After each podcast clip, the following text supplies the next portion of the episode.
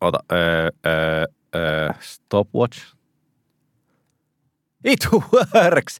It works. Ja tänään jännitämme sitä, että puhuuko Kari Haakana mikrofonin vai mikrofonin sivuun. He, no pyrin puhumaan mikrofoniin tai, tai jopa mikrofonin kautta mahdollisille kuulijoille. Oi vitsi. Niin. Ai ai ai Noniin, ai, served.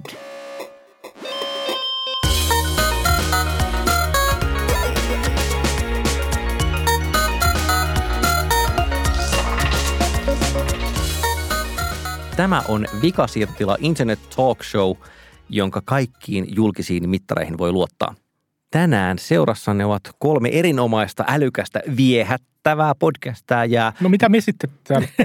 Niin, juuri näin. Mutta heidän Juuri lisäksi tätä- valitettavasti Tätä, tätä olin juuri Kyllä, kysymässä. he olivat itse asiassa estyneitä, joten sen sijaan meillä onkin täällä nyt sitten kakkoskenttä, eli esimerkiksi oikealla puolella istuva Panu Räty, hei. sekä vasemmalla puolella istuva Kari Haakana, joka puhuu mikrofoniin. sekä itseni puolella istuva Olli Sulopuisto. Me puhumme tänään mittareista ja mittaamisesta internetissä.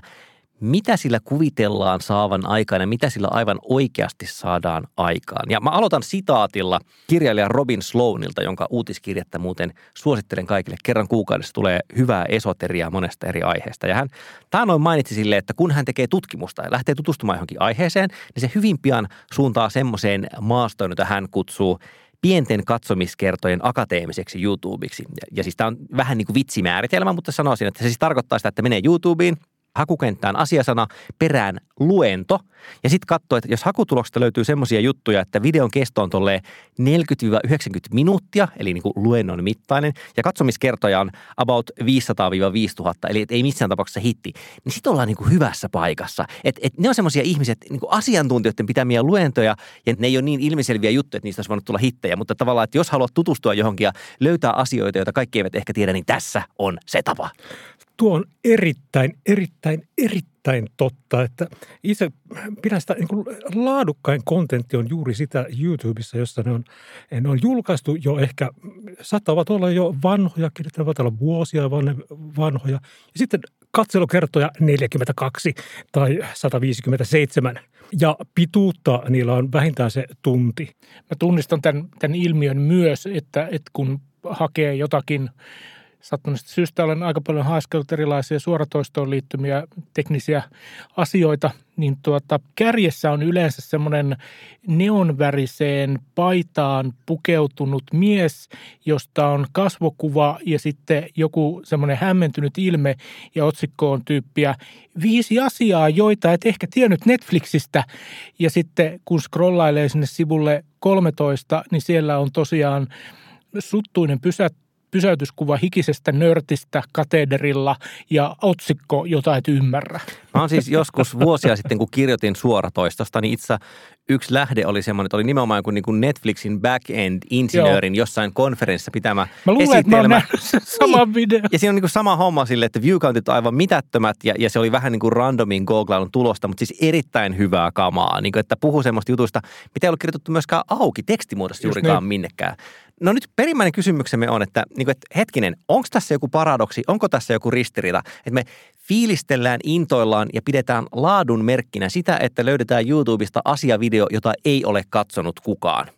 Minkä takia? Eikö se nyt pitäisi mennä toisinpäin? Jos se on hyvää kamaa, mitä internet, hakualgoritmit ovat kaikki voipia, siis eikö ole niin, että, että kaikella hyvällä kontentilla on tosi paljon katsomiskertoja? No mutta äh, jos me ajatellaan niitä yleisöjä, niin useinhan tämän tyyppiset ö, sisällöt on tuotettu aika niin kuin, ehkä viime kädessä aika rajatulle yleisölle, mutta niissä mennään sitäkin syvemmälle ja sitäkin pidemmälle. Ikään kuin uppoudutaan siihen aiheeseen.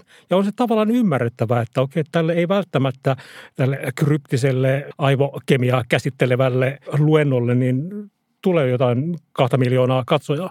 Lisäksi, jos mä haluan pysyä jotenkin kärryillä esimerkiksi vaikkapa politiikan viimeaikaista tilanteesta Suomessa, niin mä todennäköisesti en kuitenkaan katso sinkut kuksivat Paratiisisaarella recap-videota, vaan, vaan todennäköisesti jotakin A-studiota, jota katsotaan vähemmän kuin sinkut kuksivat Paratiisisaarella, joten niin kuin tavallaan se kumoaa sen, mitä sanot.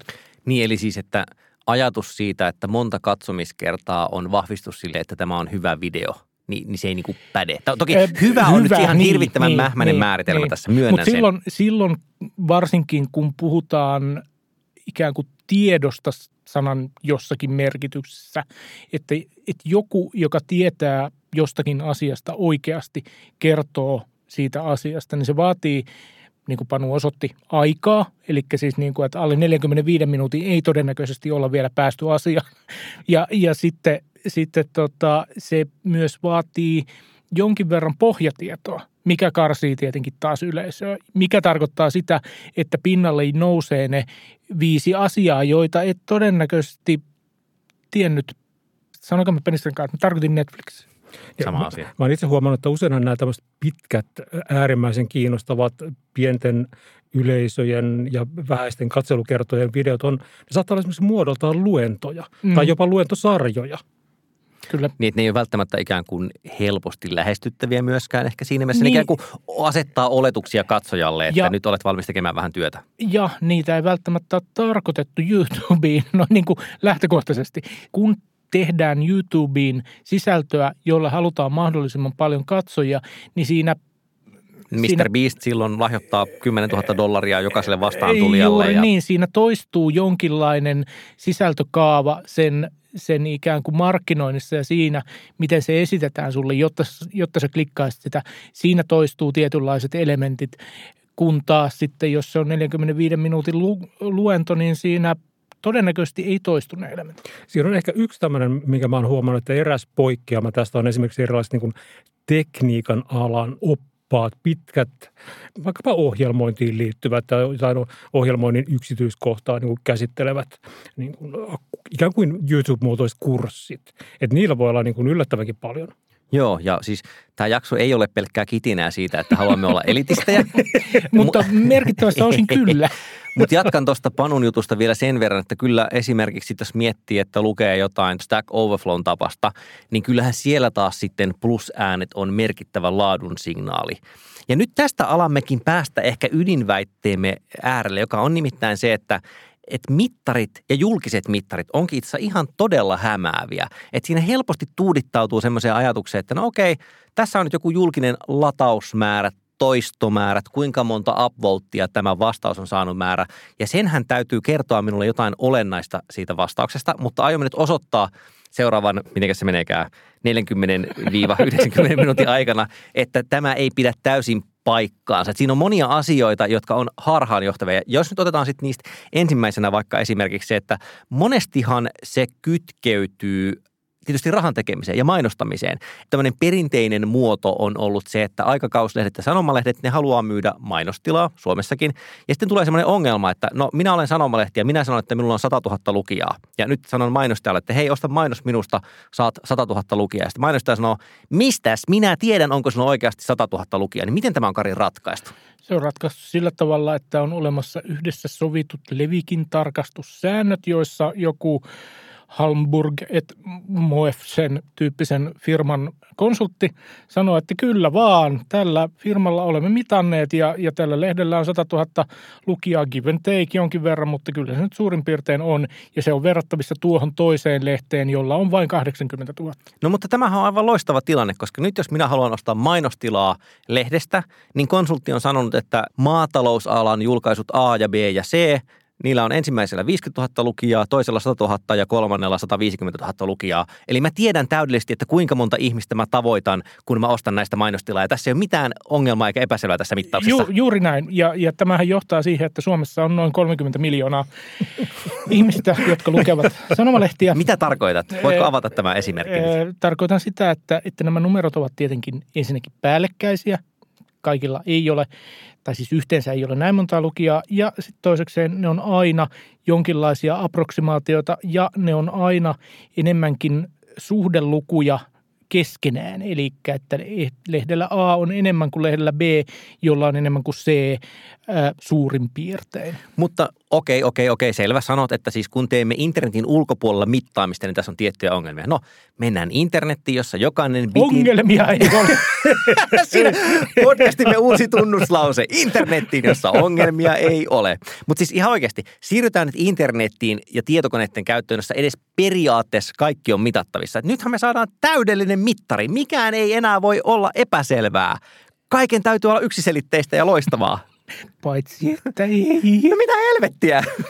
No, no, jos lähdetään siitä, että me ollaan tietyssä mielessä internetissä tilanteessa ennen niitä, niitä Levikin tarkistuskäytänteitä. Tietysti on erilaisia mittareita. On Suomessa esimerkiksi tämmöinen FIAM-niminen mittaus, joka mittaa eri sivujen kävijämääriä tai, tai sitä ikään kuin reachia, joka niillä, niillä on. Mutta nekin pelaa aika paljon erilaisten suhdelukujen ja arvioiden kanssa, koska sivut toimii vähän eri tavalla. Nykyään ei voi enää käyttää evästeitä, koska evästeet ei ole luotettavia. Et vaikka periaatteessa internetissä kaikki on mitattavissa, niin sitten kuitenkaan faktisesti ei ole.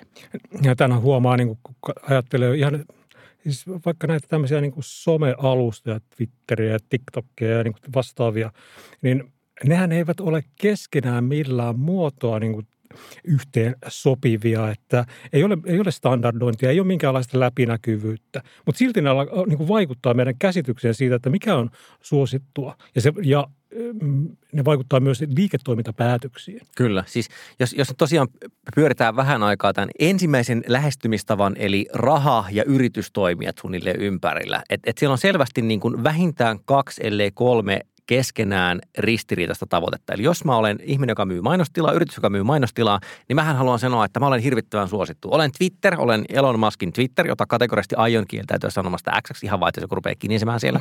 niin mä sanon, että mulla on viisi biljardia käyttäjää joka päivä, ja ne käyttää 10 miljardia, biljardia tuntia täällä palvelussa, ja koska se lukee tässä myös julkisesti tässä mittarissa, niin sinulla oi mainostaja, ei ole mitään syytä epäillä. Ja jos olen mainostaja, niin saatan olla välillä sitä mieltä, että sinulla ei ole viittä biljardia tuhatta käyttäjää. Et, et, niin kuin, että tavallaan toinen haluaa sanoa, että minun kauttani tavoitat kaiken, ja toinen taas on skeptinen ja ajattelee, että oikeasti en tavoita, oikeasti osa rahasta menee mustaan aukkoon. Ja sitten kun me tiedetään, että esimerkiksi nimenomaan display-mainonnassa, eli siis bannerimainonnassa, niin siellähän on siis jos nyt ei merkittävä osa, mutta kuitenkin tietty osa siitä menee ihan täysin huijauksiin. Eli siis on viritetty semmoisia järjestelmiä, joissa niin kuin väitetään, että hei, tämän mainoksen oikeasti näki joku ihminen, vaikka oikeasti ei ole nähnytkään. Voi olla, että siinä on niin kuin nimenomaan kaiken maailman teknistä viritelmää, skriptejä ja muuta päällä. Mainoksella voi olla semmoinen ehto, että mainos tilastoidaan nähdyksi, jos siitä on yli puolet scrollattu näkyviin selainikkunassa ja sitten siinä on joku tietty aika, että, niin kuin, että, että pelkästään se, että on ladattu sivu ei riitä, vaan että tiedetään, mm. että sivulatauksia voi huijata, joten ollaan tehty tarkemmin määritelmä.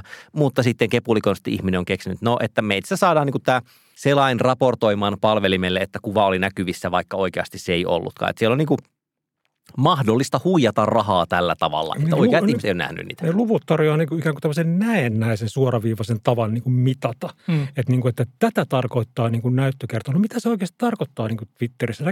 Onko se näyttökerta se, että mä oon niin pyyhkässyt sen ohi niin nopeasti kuin on ikinä pystynyt, jotta mä pääsen lö- löydän sieltä jonkun kiinnostavan twiitin? Kyllä, siis ja tämä, mitä esimerkiksi TikTokista nyt puhutaan, kun siitähän paljon mainitaan, että siellä on jotenkin hurjan hyvä suosittelualgoritmi ja sitten on ollut myös aika kriittisiä kommentteja, että no ei se välttämättä ole, että ehkä TikTokin etu on siinä, että ne saa melko monta eri signaalia käyttäjiltä ilman, että käyttäjän tarvii kauhean eksplisiittisesti tehdä mitään, mutta vaikka tämä nyt ihan perimmäinen pohjimmainen kysymys, että jos tuijotan jotain videota pitkään, niin johtuuko sitä, että se on niinku ihan kamala tai että lähdin jääkaapille Mm. vai että se oli minusta hyvä. Että niinku, että ilman jotain muita mittareita tai mahdollisesti jopa internetin ulkopuolella tapahtuvaa mittaamista on tiettyjä asioita, joista kertyy numeroita ja ne numerot voidaan laittaa dashboardiin ja piirtää sinne käyrä, että näin paljon tätä on katsottu, mutta itse asiassa se voi niinku vaan kertoa sille, että käyttäjällä oli niin helvetin tylsää, että se poistui paikalta sillä aikaa. Niin siis, se, siinä on niin kuin kiinnostavaa, että ne lasketaan vielä aivan eri tavoin niin kuin eri alustoilla.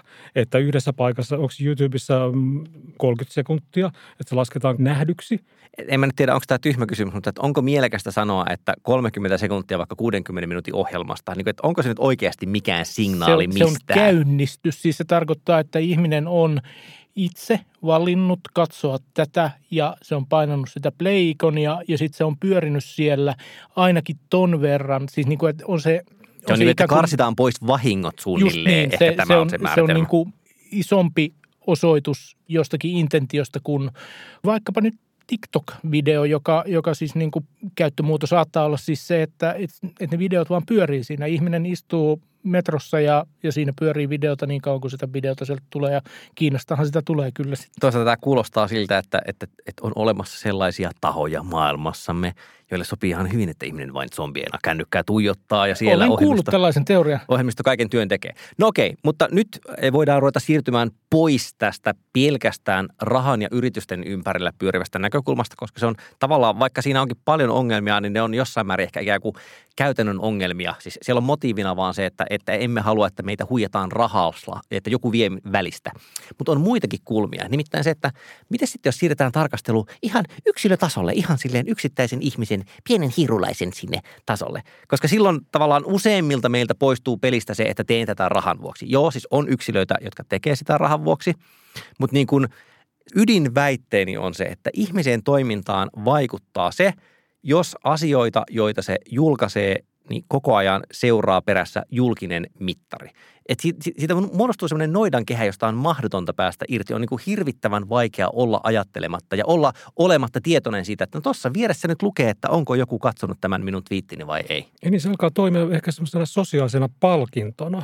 Että tavallaan, että kun mä näen sen mittarin ja siellä alkaa niin kuin luvut nousta, niin ne palkinto taas niin kuin ikään kuin tuottaa luupin, joka saa sitten sen ihmisen toimimaan tietyllä tavalla kenties tai ainakin osa ihmistä toimimaan tietyllä tavalla, että tavoittelemaan näitä niin kuin palkintoja yhä lisää, että hei, minä haluan kerätä näitä tykkäyksiä, minä haluan kerätä niin kuin näitä katselukertoja. Ja, Kyllä. ja niin kuin palvelut tietysti ruokkii tätä siis niin kuin monella tavalla, mutta et mä, mä seuraan esimerkiksi tämmöistä Instagramin omaa creator-kanavaa tai creator käyttäjä. Onko se koolla Creator niin kuin ei, se bändi? Ei, valitettavasti ei se ole siellä. Sreator. Sen, sen keskeinen sisältö on, on siis niin kuin erilaiset vinkit siitä, miten saan enemmän seuraajia ja miten saan seuraajista enemmän sitä kaikkein parasta eli engagement ja, ja siis niin kuin ne, ne, on, ne on hupaisia ne vinkkivideot.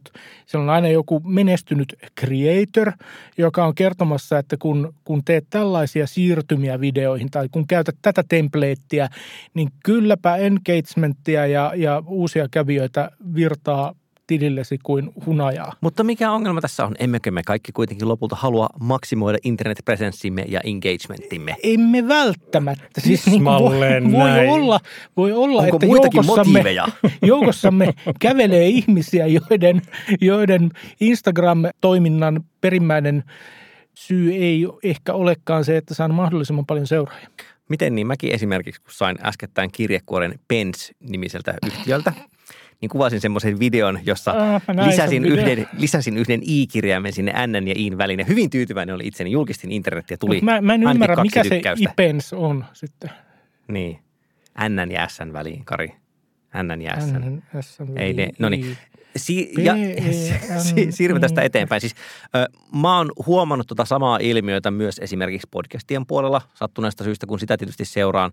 Eli esimerkiksi Spotify, jolla on sekä serveripuolta että sitä klienttipuolta, eli että Spotifylla on työkalut julkaista ohjelmia ja sitten niillä on syy maksimoida podcastien kuuntelua, koska se tulee niille halvemmaksi, kun se, että kuunnellaan musiikkia. Niin he sitten toki avuliasti aina julkaisevat vaikka videosarjoja ja artikkelisarjoja, että näin teet hyvän podcastin ja sitten tuppaakin vähän niin kuin tiivistymään semmoisen, että hei, muista lisätä jokaisen podcastisi jälkeen sinne perään kysely tässä meidän julkaisutyökalussamme, koska ihmiset tulevat ja klikkaavat siitä. Siinä tavallaan aika usein sivuutetaan, jos nyt ei kokonaan, mutta hyvin pitkälti se, että mikä te, mistä, millä tavalla tehdään niin kiinnostavia ja hyviä ohjelmia. Mm. Ja siinä on semmoista, että näin kasvatat niiden näkyvyyttä. Just niin, siis niin, ikään kuin, niin kuin mekanistisia tietyssä mielessä vinkkejä siitä, että et ikään kuin olisi olemassa jokin sellainen kaava tai tapa, jolla sisältöä, mikä ikinä se sisältö, unohda nyt jo se Juuri sisältö, mutta, mutta et, et, niin et, et tekemällä asiat näin saat enemmän käyttäjäseuraajia, saat enemmän engagementtia. Niin kyllä se varmasti on niin kuin ihan, voi olla ihan hyödyllistä tämmöisille aloitteleville influenssereille, että hei tästä minä saan vinkkejä, että tällä tavoin minä vallotan maailman ja minä saan vielä yritysten kanssa tehtyä yhteistyösopimuksia, mutta sitten sehän vaikuttaa myös, voi vaikuttaa ikään kuin toisenlaisen yleisön kannalta tavallaan sitten niin kuin hieman kiusallisesti sillä tavoin, että käyttäjät, kun, kun käyttäjät alkavat tuottaa tällaista sisältöä, joka kerää eniten niin kuin tykkäyksiä ja jakoja, niin sen sijaan – että he tekisivät niin kuin aidosti semmoista kiinnostavaa, informatiivista, kenties tietoa tarjoavaa sisältöä, niin he varmasti voivat tuntia kiusausta alkaa painottaa sen tyyppisiä sisältöjä, jotka keräävät todellakin eniten niitä katselukertoja. Kyllä tässä ehkä hieman elitismi tuoksuu, mutta... ei, ei, ei, ei, ei vaan... Nyt... Mutta myös ihan tavallaan ajattelen sitä niin kuin sisällön jonkinlaista niin kuin voimaa. Että on, tavallaan ehkä mä ajattelen niin kuin semmoista niin kuin moniulotteisuutta kenties. Niin, mä, mä, mä näen tästä tietynlaisen analogian kirjoittamiseen, että siis niin kuin, mä oon lukenut varmaan 30 erilaista opasta siitä, että näin kirjoitat kirjan, näin kirjoitat niin kuin menestyvän kirjan. Siinä on aina nämä elementit ja käytän aina näitä elementtejä. Ja, ja siis mä osaan ne kaikki oppaat jo ulkoa, koska mä tiedän, mikä se niiden, mm. niiden juoni on. Mutta tuossa on vähän niin kuin sama, sama idis, että, että tietyllä tavalla, tietyllä tavalla niin kuin tiettyjä elementtejä käyttäen päästään, päästään niin kuin jollekin tasolle. Ja mä en niin kuin lainkaan kiellä sitä, etteikö päästä jollekin tasolle, mutta mä ehkä kyseenalaistan se perusidean siitä, että jollekin tasolle pitäisi päästä. Mutta silloin Tismalleen puhutaan ehkä, ehkä niin kuin erilaisesta niin kuin toiminnan motivaattoreista, että mikäli tarkoitus on tienata mahdollisen paljon rahulia influencerina, niin silloin noin kannattaa tehdä, mutta mikäli se intressi on jokin muu, niin silloin sitä ei ehkä kannata tehdä. Kyllä. Mä kanssa näkisin, että on helppo sanoa, että ehkä se kytkeytyy just sisäiseen ja ulkoiseen motivaatioon. Mm. Kirjoitanko näitä juttuja, otanko näitä valokuvia, julkaisenko näitä valokuvia, julkaisenko podcastia siksi, että se on minusta itsessään kiinnostavaa just ja niin. palkitsevaa – vai siksi, että ulkopuolelta sanotaan, että olivatpa nämä hyviä, kiinnostavia. Ja tietenkään tämä nyt ei ole mustavalkoista, mm. mole, molemmat operoivat ja molempia voi olla mukana, mutta ehkä nyt ehkä se ydinväitteeni just onkin se, että heti kun sinne pannaan se mittari ohe, niin kuin näkyviin, nimenomaan vielä julkinen mittari, että mm. muutkin näkee sen ja tavallaan, että ei voi olla näkemättä sitä, niin se vaatii niin kuin melkoista sen mestarin mielenvoimaa, että täysin vaan jättää sen huomiota. Että, että nimenomaan, että jos Panu sanoi, että että eikö se johda siihen, että ihminen alkaa optimoimaan ja maksimoimaan. Ja sitten musta must se on niinku vielä jopa silleensä salakavalampi, että et niinku, et vaatii hirvittävästi tahdonvoimaa olla sille, että näen tuossa tuon mittarin, en välitä siitä, mitä sille tapahtuu, vaan teen samalla tavalla asiat kuin ennenkin. Sanoisin, että tämä vaikuttaa eri tavoin erilaisiin niin kuin ihmisryhmiin. Että ensinnäkin meillä on siellä tämä ammatillinen tausta. Tehdäänkö sitä niin kuin tuota ammatillista syystä vai onko tämä jonkinlaista satunnaista tuottoa, niin kuin, että me tuotamme niin kuin välillä hassua sisältöä jonnekin tai kiinnostavaa tai ammatillista tai näin päin pois. Mutta, mutta sitten vaikuttaa myös tämmöiset niin kuin tavallaan ikäryhmät. Esimerkiksi nuoremmat käy, käyttäjät on ihan niin kuin varmasti niin kuin alttiin alttiimpia tämmöiselle niin kuin vertaispaineelle ja sosiaaliselle niin kuin validoinnille ja tämän tyyppisille asioille kuin vanhemmat käyttäjät, joille vaikuttaa yleensä vähemmän, ei välttämättä nyt kiinnosta ihan hirveästi, että, että mitä siellä sanot, sanotaan. Niin, siis on, on siinä varmasti perää ja silti. Ja myös ihan persoonan, niin kuin per, ihan persoonan rakenteisiin liittyviä tekijöitä, että niin kuin, liittyy kaikkein itsetuntoon ja tämän tyyppisiin asioihin – Väittäisin. Minä niin, väitän. Ja, ja siis kyllähän tässä nyt muutama vuosi sitten, kun alkoi kuulua semmoista ininää, että Instagramilla saattaa olla jotakin tekemistä esimerkiksi nuorten naisten itsetunto-ongelmien ja, ja mielenterveyden kanssa, niin, niin sittenhän Instagram teki tällaisia ehkä hieman kosmeettisia muutoksia, että että käyttöliittymästä saattoi, saattoi poistaa sen, että kuinka moni ihminen oli tykännyt tästä, tästä postauksesta. Voi olla, että seuraa vääriä influenssaajia, mutta kyllä mä edelleen suurimmassa osassa postauksia sen tykkäysten määrän näen, vaikka se sieltä olisi poistettavissa. Ja tästä oli Vergessä juttu, jossa Instagramin Mosseri sanoi, että, että pari vuotta myöhemmin, siis että kun pari vuotta oli testattu mm. tätä toimintoa, niin näytti, että sille ei ollut merkittävää vaikutusta, mikä ehkä puoltaisi tätä Karin kosmeettinen mm. muutosjuttua. Mulla on taas niin kuin omakohtaisesti se kokemus, että kun Twitterissä joku aika sitten tuli julkiseksi se, että miten monta kertaa kukin twiitti on näytetty. Että kun aikaisemmin siellä näkyy vastaukset, uudelleen twiittaukset ja tykkäykset, tavallaan saattoi olla semmoinen olo, että, että mä niin vertaisin koko ajan vaan siihen normaaliin seuraajamäärään, joka on kuitenkin yli 10 000, vaikka se onkin hiipunut koko ajan. Mutta niin saatoin ajatella että no itse, että mulla on 10 000 seuraajaa, että kyllä varmaan niin parikin tuhatta ihmistä näkee nämä mun twiitit. Sitten kun ne tuli julkisiksi, ja sitä voi nyt mennä ihan rauhassa katsomaan sitä, jos haluaa, niin se on ihan tyypillistä. Siellä voi olla silleen 125 ihmistä on nähnyt twiitin. Että se on niin todella surkeata se mun konversio. Mä en ole kiinnostava sisällöntuottaja. Ja pointti on niin tässä, että No nyt sitä on kestänyt jo melkein vuoden tässä vaiheessa, että et mä oon niinku tottunut siihen tavallaan. Nyt mä tiedän, että se numero ei yllätä, mutta kyllä mulla meni varmaan aika pitkään, että kun julkaisi jotain, sitten meni tuntia myöhemmin uudestaan katsomaan, että onpa jumalauta pieni numero, että mikä on, että it hasn't done the numbers. Ihan sairaan vaikea oli pyristellä irti siitä. Niin, niitä Twitterin näyttökerta laskuriahan muistaakseni kritisoitiin siis siitä, että ne ei mitenkään voinut pitää paikkaa. Siis ne oli, ne oli niin kuin huomattavan isoja ikään kuin verrattuna mihinkään ikään kuin järkevästi oletettavaan näyttömäärään. Mullahan oli 20 000 seuraajaa, eli kaksi kertaa niin paljon kuin Ollilla ennen kuin lähdit Twitteristä ovet paukkojen, koska minä ja Elon emme oikein tulleet toimeen. Niin, ja, ja Twitteristä sitten löytyy näitä esimerkkejä, että, että kun sinne on siihen videon ruvettu panostamaan, mm. ja sitten tosiaan Tucker Carlson, eli tämmöinen – Foxilla ennen ohjelmansa pitänyt. Video. Kyllä, kyllä. Hän päätti, tai, tai hän päätti ja päätti, mutta siis kävi niin, että sai kenkää Foxilta ja sitten että no alan pitämään videosarjaa Twitterissä. Ja sitten Elon jotenkin intoili niistä ensimmäistä videoista, että aivan sairaat käynnistysmäärät. Niin että play-nappia on painettu niin paljon, että maailmasta loppuu bitit jumalauta. Se on oikeasti niin kuin aivan valtava luku. Ja sitten ihmiset teki vaan semmoisia perus röökiäsken kanteen niin tarkistuslaskelmat. Tämä ei vaan voi pitää paikkaansa. Mm. Tavallaan, että se, mitä tiedämme Twitterin käyttäjäkunnasta ja sitä ajasta, miten pitkään tämä video on ollut pihalla, tämän videon mitta, jos vertaisit, miten paljon se oli yleisöä siellä Foxilla ja muuta, niin että tämä ei, tämä ei oikeasti vaan voi olla totta. Että vaikka siinä miten on se numero, ja siis oletan, että Elon ei ole käynyt sanomassa kenellekään koodaajalle, että nyt lisäät nollia sinne loppaan, vaikka sekään ei itse olisi mahdotonta. Vaan minulla siinä pikemminkin on käynyt niin, että kyllä siellä on mittari, ja mittari niin kuin omassa mielessään lainausmerkeissä objektiivisesti naksuttaa eteenpäin, mutta ei se oikeastaan niin signaloi sitä asiaa, mitä pikasella vilkasulla voisi luulla, että se signaloi. Ja tämä on mun mielestä ehkä se ydinväite, eli, eli hmm. se, että, että kaikki nämä palveluiden omat mittarit – joiden tarkoitus on, niin kuin Panu sanoi, saada meidät palaamaan yhä uudestaan siihen palveluun ja käyttämään sitä. Ne on fuulaa ja vaikka ne ei olisi fuulaa, vaikka ne olisi niin kuin saksalaisen atomiinsinöörin tarkkuudella paikalleen naputeltuja, niin, niin niillä ei silti ole väliä – kukaan ei saa mitään, mitään niin kuin merkittävää hyötyä sielulleen siitä, että, että twiittiä tai Instagram-storia olisi katsottu 10 000 kertaa, 20 000 kertaa tai 50 000 kertaa. Siis niin kuin mikään, mitään niin kuin merkittävää ei tapahdu, jos, jos se kauntti nousee. Et se, on, se on pelkästään niin kuin näiden palveluiden keino validoida itseään ja validoida sitä, miten tärkeitä ne on. Erittäin hyvä huomio. Kyllä. Tuosta, tuosta juuri on kyse. Niin, koska olisi se myös ristiriitasta silleen sanoa, että moro, tässä on meillä palveluja, kuten näet, niin täällä ei käy kukaan. niin, Tule tänne, tosi, täällä on hyvät bileet, täällä on tilaa. tosi hyvä palvelu.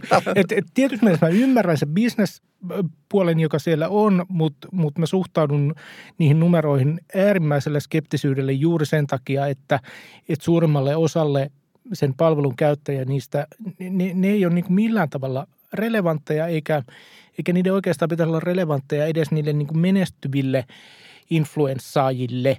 Siis, että et niiden pitäisi jotenkin pystyä, meidän pitäisi jotenkin pystyä mittaamaan ja arvioimaan sitä vaikutusta jollakin muulla kuin semmoisella mekanistisella tämän verran näyttösekunteja, joten engagementtia on tuon verran. Niin, siis tämä oli yksi niistä asioista, mitä pohdimme, että – onko järkevää vaikkapa lehtijutussa ikään kuin perustella siinä kerrottavan ihmisen tai siinä referoitavan ihmisen, eli käytännössä siis vaikuttajan jutuista sillä tavalla, että mainitaan, että mm. hänellä on TikTokissa 1,2 miljoonaa seuraajaa. Mm, Mitä niin. se meille kertoo? Että okei, varmaan sillä tavalla, että jos otettaisiin useita eri TikTok-julkaisijoita. Niin kuin, jälleen heidän suhdeluvustaan se varmaan voisi kertoa jotain. Mm. Että hän on niin kuin TikTokien käyttäjien mittakaavalla hän on suosittu. Mutta kyllä siinä helposti tulee semmoinen olo, että, että se numero houkuttelee. Että kun laitan tähän, että 1,2 miljoonaa, niin se tarkoittaa jotain, kun se on niin iso ja eksakti luku. Just niin, siis, siis niin, siinä mennään kahdella tavalla harhaan niin kuin se sanoi, että toi on tosi iso luku. Siis niin kuin iso luku suhteessa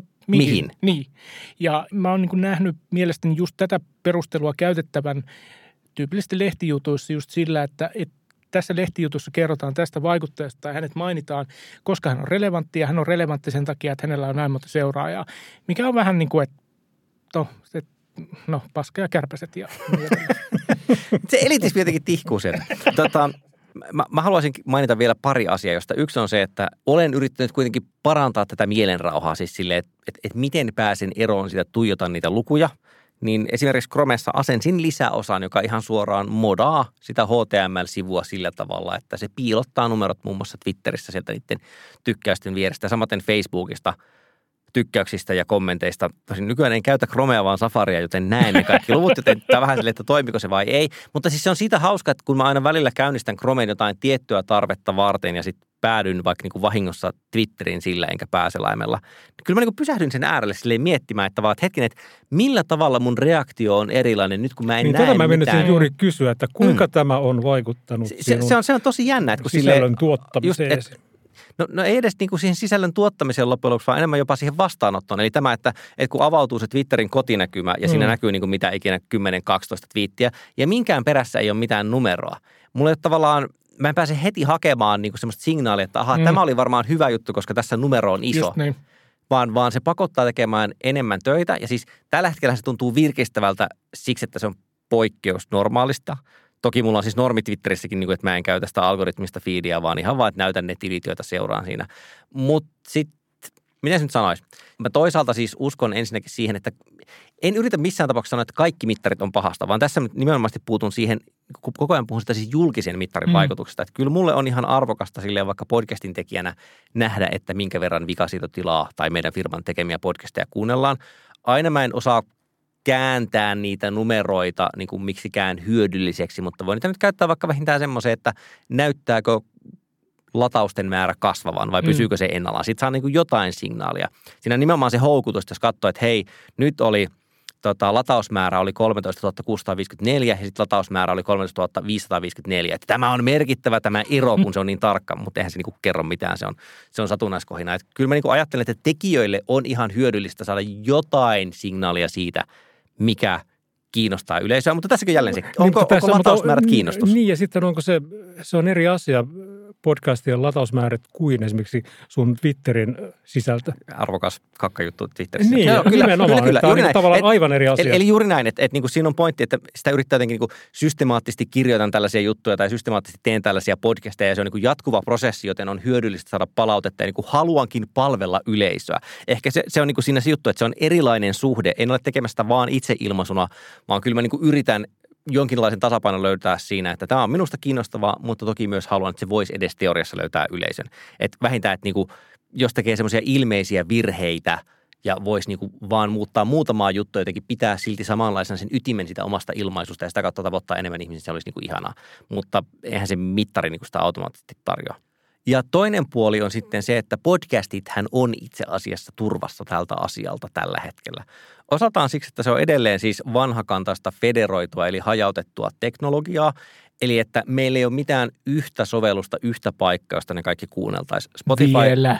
No Spotify on de facto vähän ottamassa sitä paikkaa, varsinkin jos puhutaan niin kuin uusista ohjelmista, niin me nähdään niin kuin tilastoista, että Spotify on isoin, siis käytetyin kuuntelusofta, mutta Spotifykaan ei näytä, miten paljon jaksoja on käynnistetty. Että mm. kyllä, jälleen siis julkaisijana ne näkee sieltä, mutta ei ole samalla tavalla kuin vaikka Areenassa tai YouTubessa tai Twitterissä tai Instassa, niin siinä ei lue jaksojen yhteydestä montako kertaa niitä on käynnistetty. Siellä on, siellä on niin top 100 listat ja semmoista genrelistat, mutta sielläkään ei ole mitään absoluuttisia lukuja.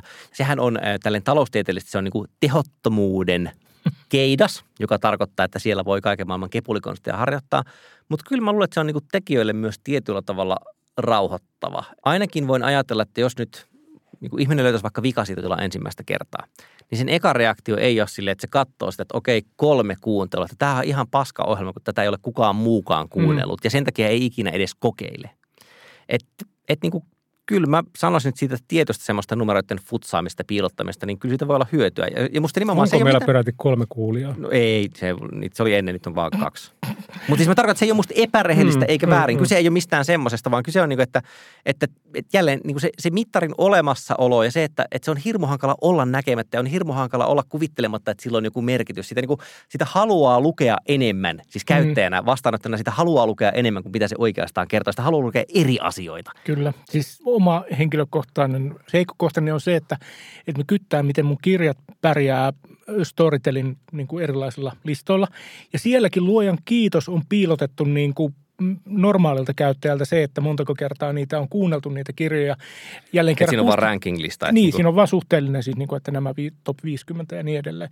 Kustantaja toki näkee sen ja kustantajalta aina silloin tällöin kello 3.15 yöllä, kun viimeisen Sanders-purkin avaan, niin lähetän WhatsApp-viestin ja kysyn, että paljonko ne on kuunneltu. No kertooko sen sulle? Kyllä, ne yleensä kertoo semmoisen jonkinlaisen kohtelia approksimaation, että on verran sitä on sieltä.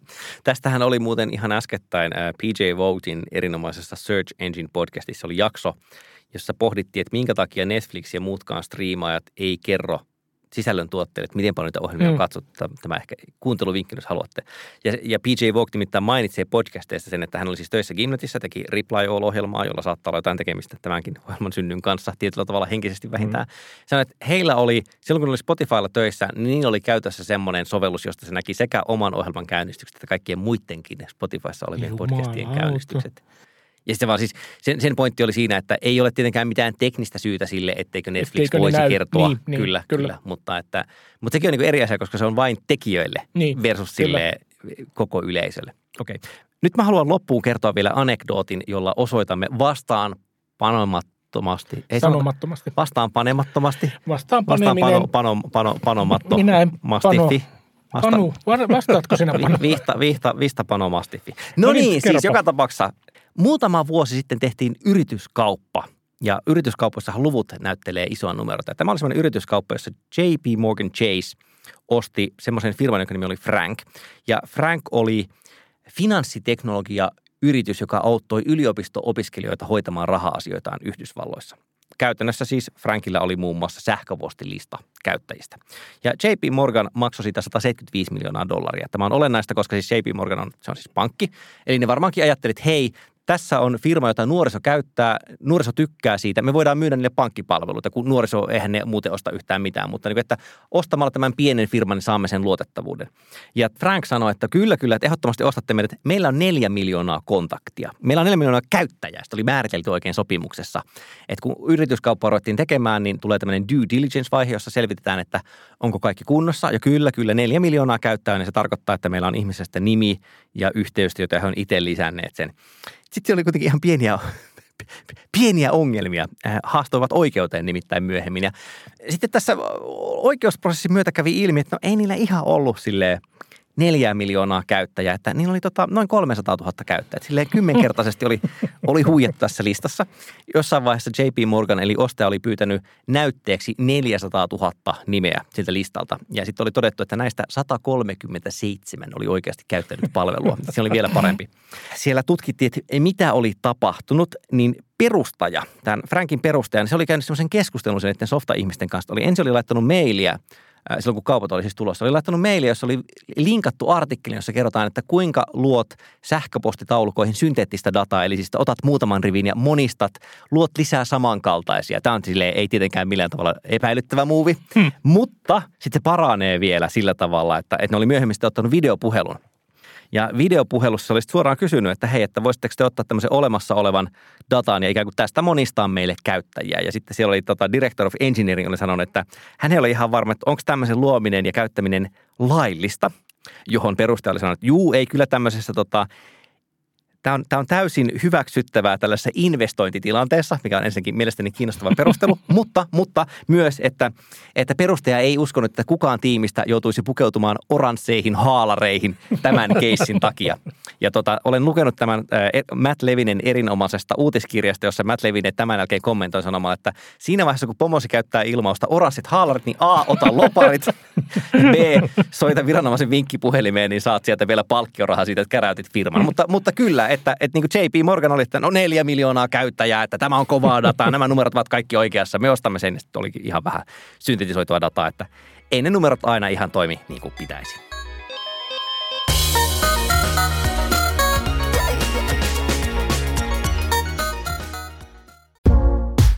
Vikasietotila on kuulijoiden tukema ohjelma – Maksamme tekemisen kulut omasta taskustamme ja niinpä nyt tarjoamme maksaville asiakkaille enemmän vikasietotilaa. Kyllä, nimittäin Pikasietotila-niminen ajankohtaiskommentaarimme, joka ilmestyy joka toinen viikko.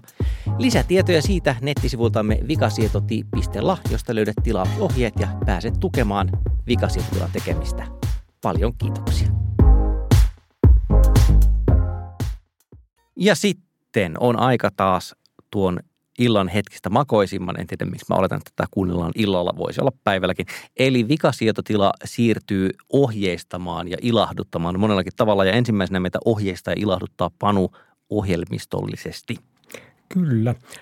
Varmuuskopiot ovat sellainen asia, jota ei voi kyllin korostaa edes näinä pilvialustojen päivinä.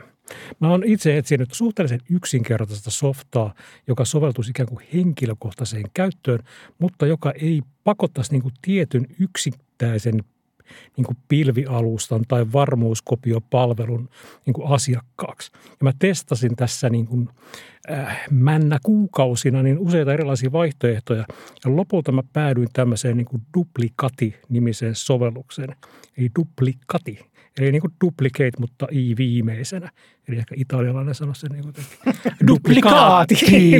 Mamma mia, why do you have put the uh, pineapple on the pizza? This is a disgrace. This will not stand. Joo, tai nimen lausumista on keskusteltu sen ohjelman keskustelufoorumilla. eikä, eikä vielä niinku selvyyttä syntynyt.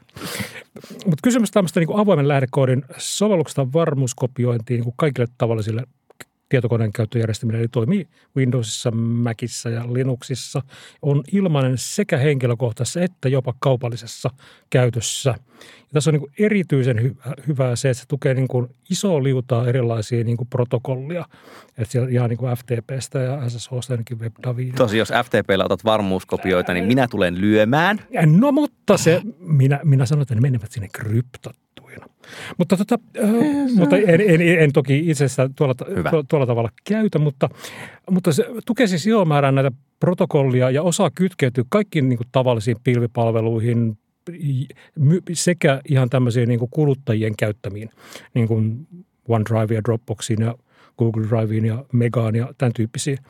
Ja tota, Protonin pilvialusta ei ollut vielä tarjolla.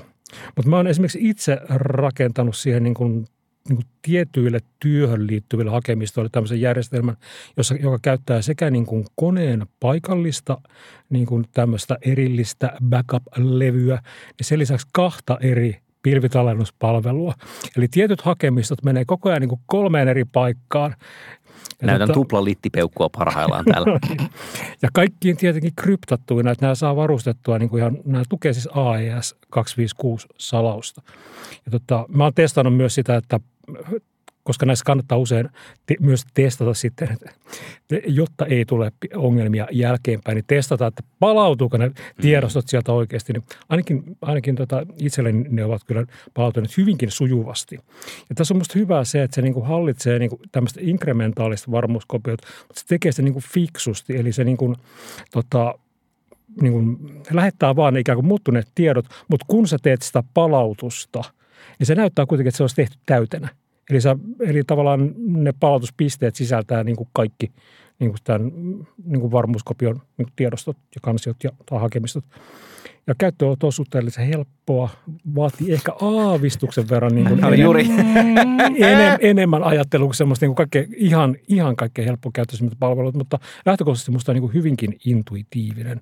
Ja käyttöliittymä aukeaa siis selaimeen että se tota, käyttöliittymä ei välttämättä ole ihan jokaisen mieleen, mutta mun mielestä se on ajanut asiansa erinomaisesti. Eli duplikati. Mä taas voisin kertoa semmoista ilahduttavasta tapauksesta, johon liittyy lapset, mutta lapset ei ole tehneet mitään hassua, siis säästän teidät sellaisilta, vaan meni niin, että, että tuli ajankohtaiseksi hankkia puhelin lapselle ja vähän aikaa katoin, että voisiko se olla älykello. No ei ne oikein standalone toimi, joten päädyin ostamaan – käytetyn i-puhelimen. Ja, ja tämä sama lapsi, niin hänellä oli ollut kuitenkin tietokoneella jo tätä ennen käyttäjätunnus ja sitten oli sitä kautta iCloud-pilvi. Joten sitten kun siinä puhelin otettiin käyttöön, se oli tyhjennetty ja asensin sinne ja sinne kirjauduin sinne iCloudin sisään, niin sitten jossain vaiheessa rupesin katsomaan, että aivan, että täällähän onkin jotain yhteistyötä. Siis varmistamaan, että onhan siinä niin kuin sisaruksen ja meidän vanhempien nimet. Ja kyllä siinä on. Mutta sitten siellä oli myös yllätys. Eli, eli yhteystiedossa oli täsmälleen siis oli isä, äiti, sisko ja sitten siellä oli Turkin suuri kansalliskokous. Kuten kaikilla meillä on. nyt, nyt niin kuin, että joko me voidaan soittaa tästä turpo Twitteriin ja ilmoittaa, että, että NATO-maa vakoilee meitä. Tai kun, kun mä yrittänyt miettiä, että mitä on voinut tapahtua. Ja ainoa, minkä mä keksin, on siis, että että siis se on varmaankin niin kuin hakenut jotain, ehkä Googlesta, ehkä karttapalvelusta, joko Apple Mapsista tai Google mm. Mapsista – se on syystä tai toisesta, jota, jota mä en nyt osaa niin selittää. Koska siis sen tietokoneen käyttöhän on semmoista, että kun tulee mainosbanneri jossain ilmaspelistä, se saattaa klikata ruksia tai sitä mainosta ja muuta, että me molemmilla lapsilla on se sata selain välilehteä täynnä just silleen osallistu kasino-kilpailujuttuja. Mutta niin, ilmeisesti se on, sen on täytynyt siis kliksutella jotain niin paljon pidemmälle, että siinä on tullut vastaan tavallaan yhteystietokortti ja se on klikannut sitten lisää yhteystietoihin, sillä tietokoneella tarkoitan. Mm. Ja sitä kautta se on siis niin kuin tietokoneella lisännyt sen yhteystietoihin ja se on synkannut itsensä iCloudiin ja sitten kun otettiin kännykkä käyttöön, niin se on vetänyt sieltä iCloudista Mutta sinne. Mutta ei vieläkään vastaa siihen varsinaiseen kysymykseen. Minkä takia tämä... lapseni googlailee niin. Turkin suurta kansalliskokousta? No, hän on hyvin kypsä ikäiseksi, se on ainoa keksimeni selitys tässä. Mutta tietysti rakka, rakas kuulija, että jos, jos jollain muullakin on Turkin suuri kansalliskokous yhteistyössä, niin siinä tapauksessa soitamme välittömästi puolustusministeriön supolle. Tämä ei päde, mikäli olet Mika Aaltola. Ja Mika Aaltolalle, jolla on varmasti se, no niin. Kyllä, mutta tämä, tämä tota, vastaukset mysteeriin kiinnostavat. Kaikki ehdotukset ja spekulaatio kiinnostaa ehdottomasti tästä. Kari, mitä sisältöä voisimme nautiskella sitten vielä? No tämä sisältö, jota suosittelen, on kiinnostavaa ainoastaan, mikäli olet mm, Kaltaisesi. kaltaiseni ja olet fetisistisesti kiinnostunut ö, suoratoistopalveluista ja niiden, niiden kehityksestä ja, ja miten niillä menee, koska niillähän ei mene kauhean hyvin, sanottakoon se nyt tässä kohtaa. Mutta siis tämä artikkeli on CNBC-palvelussa ilmestynyt artikkeli, joka käsittelee sitä, miten suoratoistopalvelulla menee, ja niillähän ei mene kauhean hyvin. Aa, ja meneekö suoratoistopalvelulla huonosti? Niillä menee aika huonosti. Aivan. Tämä artikkeli pyrkii vähän selittämään sitä, että mistä on, on kysymys. Ja tämän, tämän niin perusväite on oikeastaan se, että, että kun Netflix alkoi panostaa alkuperäissisältöön ja sitten kaikki muutkin älys, että näinhän voi periaatteessa tehdä ja näitä suoratoistopalveluita voi, voi rakentaa, niin kukaan ei itse asiassa ihan hirveän tarkkaan miettinyt, että mitä helvettiä tässä tapahtuu ja seurauksena oli, oli kaos. Eli, eli tota, artikkelin perusväittämä siis on se, että, että Netflixiä lukuun ottamatta mikään näistä suurista amerikkalaisista tai amerikkalaislähtöisistä suoratoistopalveluista ei ole ikään kuin taloudellisesti kestävällä pohjalla ja ne, ne ei ole olleet sitä. Ja tässä on, mä otan vain yhden esimerkin tästä.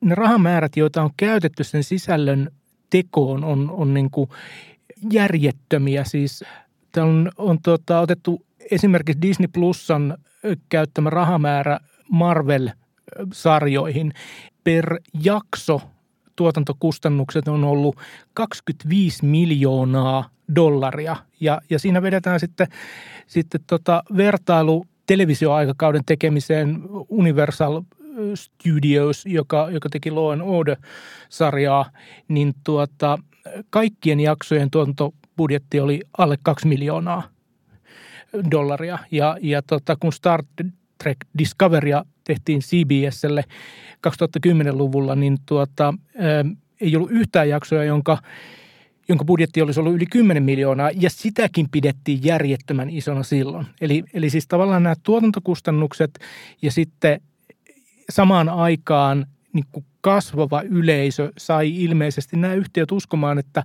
että A, kasvu jatkuu niin pitkään, että, että tästä hommasta tulee kannattavaa, ja sitten kun kasvu tyssäs, niin kaikille paljastui, että ei helvetti, ei tästä bisneksestä ikinä tule kannattavaa tällä tavalla. Ja tämä on vaan, siis tämä on tietysti niin kuin kiinnostavaa mulle ammatillisesti, mutta tämä on kiinnostavaa myöskin siinä mielessä, että, että nyt mä oon viimeisen parin vuoden, kolmen vuoden aikana kuullut natinaa siitä, että, että, tota, että no niin, että kato, kun nyt sitten alkaa tuo piratismi taas kukoistaa, kun, kun on vaan paljon näitä palveluita ja, ja ennen oli paremmin, kun oli vain yksi palvelu, jossa oli, oli kaikki sisällöt. Niin ei koskaan ollut ja tämä maisema muuttuu koko ajan. Mielenkiintoinen artikkeli, suosittelen, löytyy show notesista. Ja tuollaisella yhdellä jaksobudjetillahan tekisi silleen noin 15 suomalaista pitkää elokuvaa. Niin, tämäkin tässä on, on absurdia, kyllä. Semmoista se on. Hyvä tässä vaiheessa haluamme jälleen sanoa sinulle, rakas kuulija, oikein paljon kiitoksia, että olit seurassamme. Levitä sanaa, jos sisältö miellytti, mutta ei nyt laitetaan mihinkään, ei pidetä tukkimiehen kirjanpitoa sitä. Ei lasketa niitä. Tuliko yksi download lisää vai ei? Se on, se on juuri näin. Uskomme hyvään. Karma virtaa, valo oli jo Panu Rädyn luokse vastaan panemattomasti. Mä aion pitää kiinni vastaan panemisesta nyt hautaan asti, toivottavasti en kuole pian. Eli ei sitten mitään muuta kuin seuraavaan kertaan. Hei hei ja hei. Moin, moin. Moin.